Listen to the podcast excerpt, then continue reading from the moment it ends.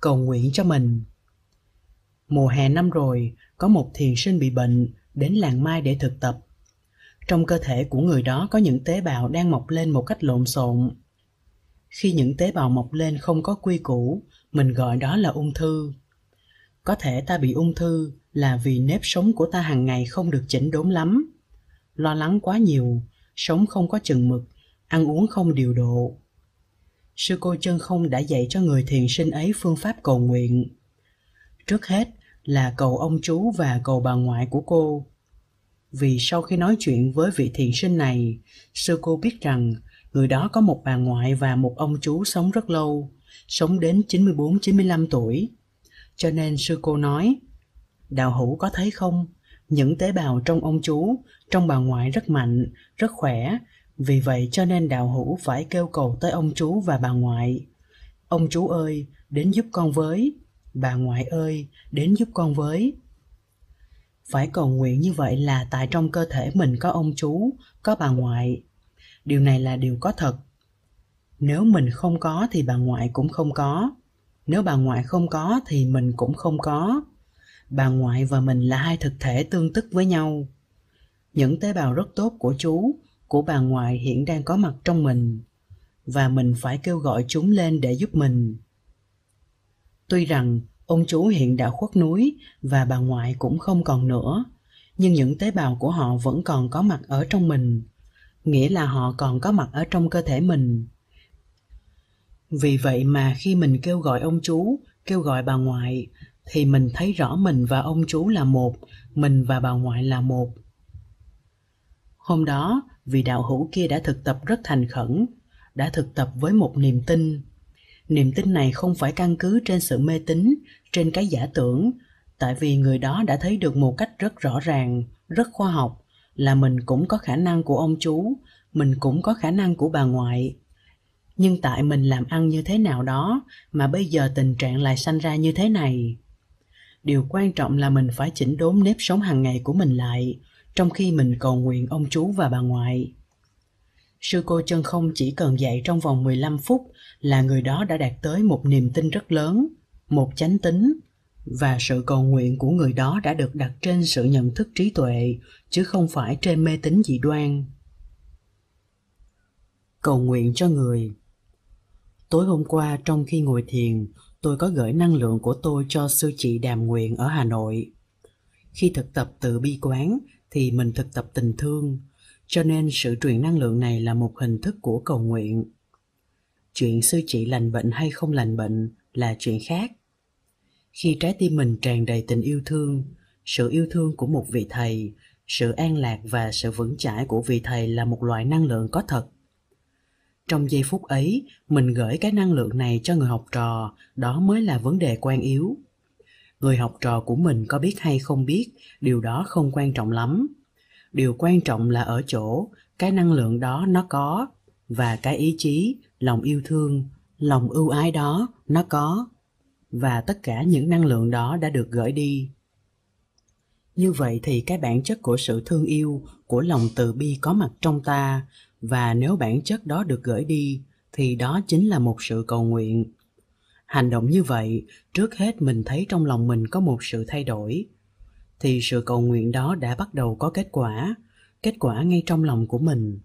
Còn sư chị nhận được cái năng lượng đó, sư chị lành bệnh ngày hôm nay hay phải đợi đến 30 năm sau mới lành.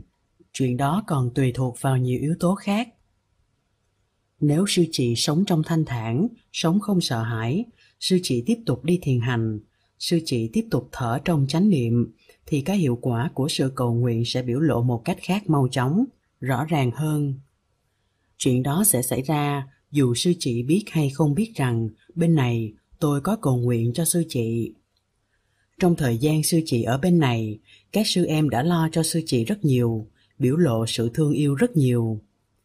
Sư cô định nghiêm đã đưa sư chị đi nhà thương rất nhiều lần. Tất cả những yêu thương đó, những năng lượng đó, chúng vẫn nằm ở trong sư chị và còn nằm ngay ở trong mỗi chúng ta. Nếu chúng ta trở về tiếp xúc với năng lượng để chữa trị cái thân và cái tâm của mọi người trong chúng ta, không phải chỉ một mình sư chị đàm nguyện mới tiếp nhận được sự chữa trị đó. Thiết lập sự giao cảm. Người cầu nguyện và đấng được cầu nguyện là hai thực tại gọi là không pháp, tức là hai thực tại không tách rời nhau được. Không pháp có thể được dịch là interrelated realities điều đó là rất căn bản trong đạo bục tôi tin chắc rằng trong cơ đốc giáo, những người giác ngộ, những người tu lâu, những người có tuệ giác cũng thấy được như vậy. Họ thấy rằng chúa ở trong trái tim của mình, chúa là mình và mình là chúa. Không phải mình và chúa là hai thực tại riêng biệt. Chúng ta không bị chia cách bởi những danh từ. Nếu thật sự tu học, thì chúng ta có cùng một bản chất của tình thương, của chánh niệm, của tuệ giác với bụt với chúa vì vậy cho nên có những tín hữu Kitô thấy rất rõ rằng đối tượng của cầu nguyện và người cầu nguyện không phải là hai đối tượng tách biệt. Năng lễ, sở lễ tánh không tịch. The one who bows and the one who is bowed to are both by nature empty. Empty là không, cái trống rỗng. Đó là giáo pháp về Sunyata của Đạo Bục. Trống rỗng ở đây không có nghĩa là không có mặt. Trống rỗng ở đây có nghĩa là chẳng có một cái thực thể riêng biệt. Thượng đế và ta là cùng một bản chất. Giữa ta với Chúa không có một sự riêng biệt, cũng như người thiền sinh trên đây với ông chú, với bà ngoại của cô. Không phải là ba cái thực tại riêng biệt, phải thấy cho được như vậy. Cho nên, khi đi sang câu quán niệm thứ hai thì ta mới hiểu được. Cảm ứng đạo giao nan tư nghì. Nghĩa là vì vậy cho nên sự cảm thông, sự giao tiếp giữa hai bên nó không thể nào diễn tả được.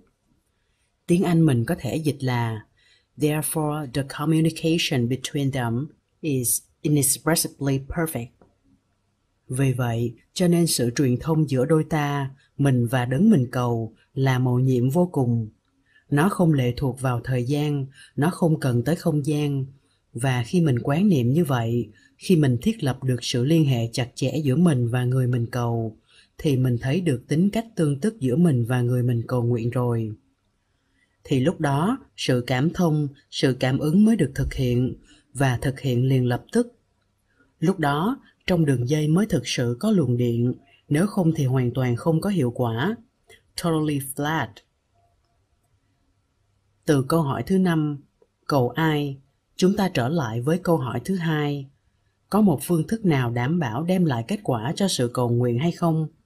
Thì qua hai câu quán niệm, năng lễ sở lễ tánh không tịch, cảm ứng đạo giao nan tư nghì.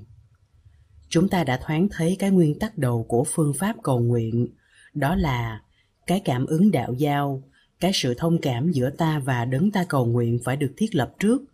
Sự thông cảm đó không cần thời gian mà cũng không bị không gian chi phối. Chúng ta biết rằng khi đài truyền hình abc gửi những tín hiệu lên vệ tinh viễn thông và những tín hiệu đó từ vệ tinh phát chiếu xuống để cho máy truyền hình của ta tiếp nhận, thì cũng cần một khoảng thời gian ngắn để các làn sóng truyền qua không gian. Nhưng trong trường hợp cầu nguyện, khi chúng ta thiết lập được cảm thông giữa chúng ta với bụt, thì sự cảm thông đó hoàn toàn vượt ra khỏi ranh giới thời gian và không gian.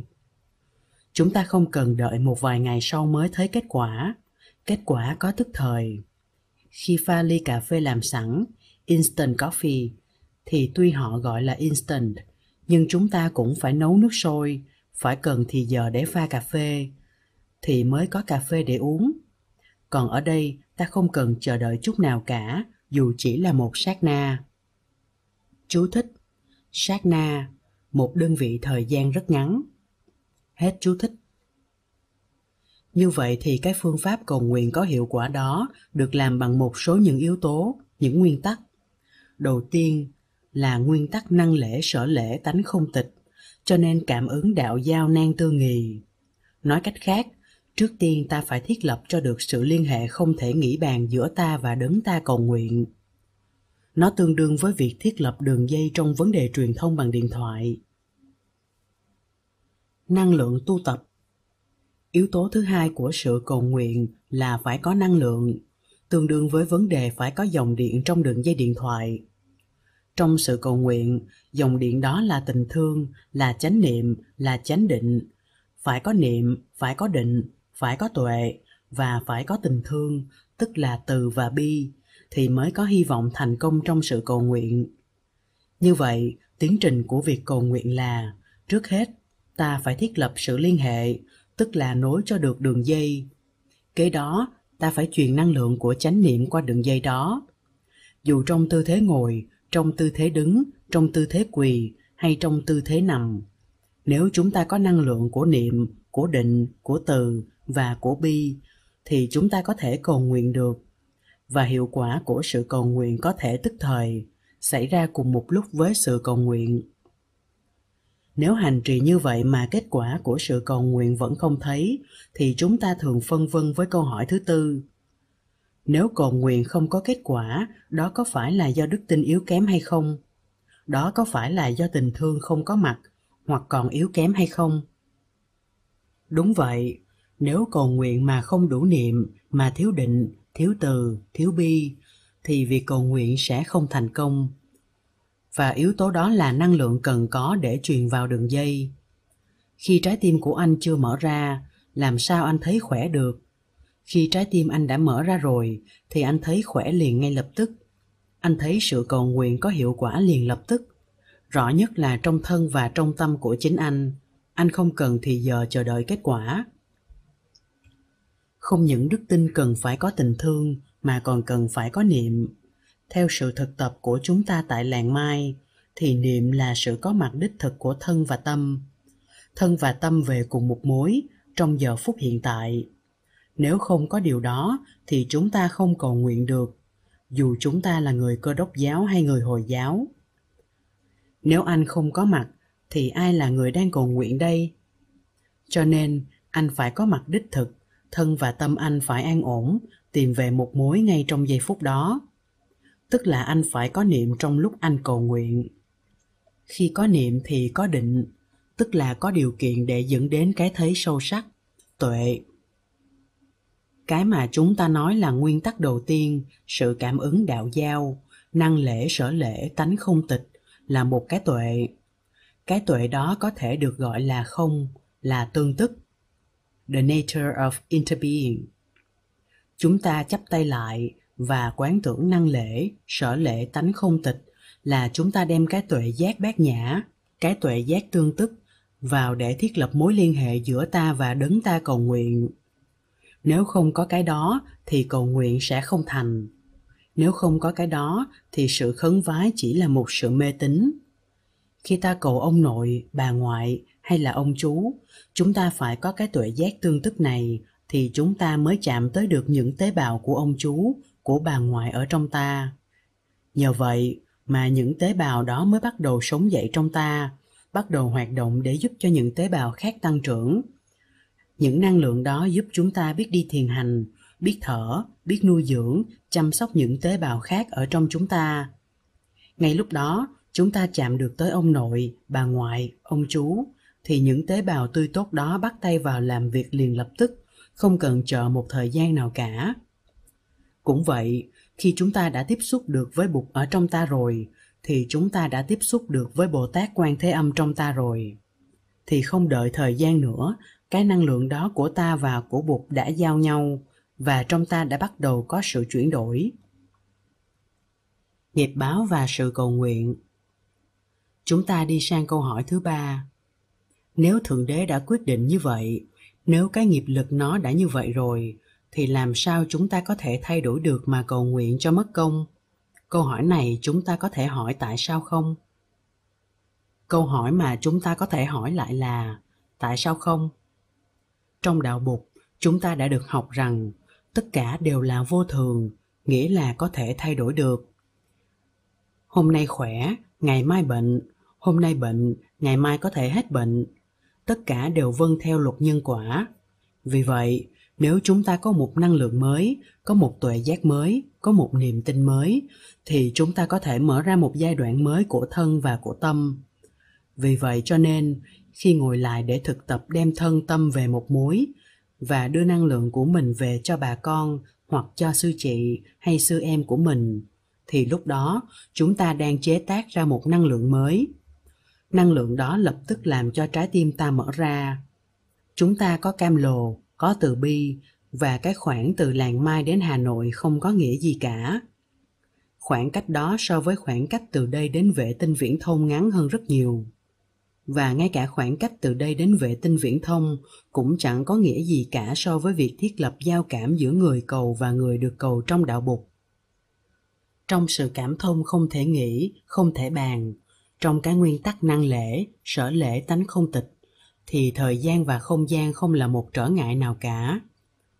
Vậy thì cái ý chí của thượng đế cũng là cái ý chí của chúng ta. Tại vì thượng đế và ta không phải là hai thực tại riêng biệt. Nếu ta muốn thay đổi, thì thượng đế cũng sẽ chiều ta. Cụ nguyễn du cũng đã thấy điều đó. Khi nên, trời cũng chiều người, nhẹ nhàng nghiệp trước, đền bồi duyên sau. Vấn đề chính là anh có chịu thay đổi hay không? Anh có muốn thay đổi hay không? Anh có muốn thay đổi hay vẫn thích ôm lấy cái thú đau thương, cái thích thả hồn trong mộng? Nếu anh thực tâm muốn thay đổi, thì thượng đế cũng sẽ chiều anh để thay đổi. Khi nên, trời cũng chiều người. Trời đây là cái tha lực, mà trời và ta không phải là hai thực thể riêng biệt. Giữa cha và con cũng vậy, giữa mẹ và con cũng vậy. Nếu con thay đổi, thì mẹ thay đổi nếu con thay đổi thì cha cũng sẽ thay đổi. Quý hồ là cái năng lượng phát xuất từ người con. Nó làm thay đổi trong trái tim của người con trước, rồi nó sẽ tạo ra sự thay đổi trong trái tim của người cha, người mẹ sau. Sở dĩ như vậy là vì chúng ta không phải là những thực tại độc lập với nhau. Cho nên, tuy thượng đế đã an bài như vậy, thượng đế muốn như vậy, nhưng chúng ta vẫn có thể thay đổi được tại vì nói theo ngôn ngữ của cơ đốc giáo, chúng ta là con của thượng đế. Giữa tạo hóa, thượng đế và tạo vật, vũ trụ chúng sanh có liên hệ gì? Một bên là năng sáng tạo, một bên là sở sáng tạo. Nếu có dính líu gì, nếu có liên hệ gì thì mới gọi là năng với sở. Nếu không thì tại sao lại gọi là năng với sở? Năng sáng tạo là thượng đế sở sáng tạo là thế giới vũ trụ của chúng ta. Giữa cái năng và cái sở có một mối liên hệ mật thiết, như giữa cái trái và cái phải, cái ngày và cái đêm, cái no và cái đói. Cũng như vậy, cũng như vật thấy và vật bị thấy, theo định luật tia tới và tia phản chiếu trong quan học, chúng có liên hệ mật thiết với nhau. Góc tới thay đổi thì góc phản chiếu đổi theo liền lập tức. Vì vậy cho nên cái mà chúng ta gọi là ý chí của thượng đế cũng dính líu tới cái ý chí của chúng ta. Thành ra nghiệp báo có thể thay đổi được.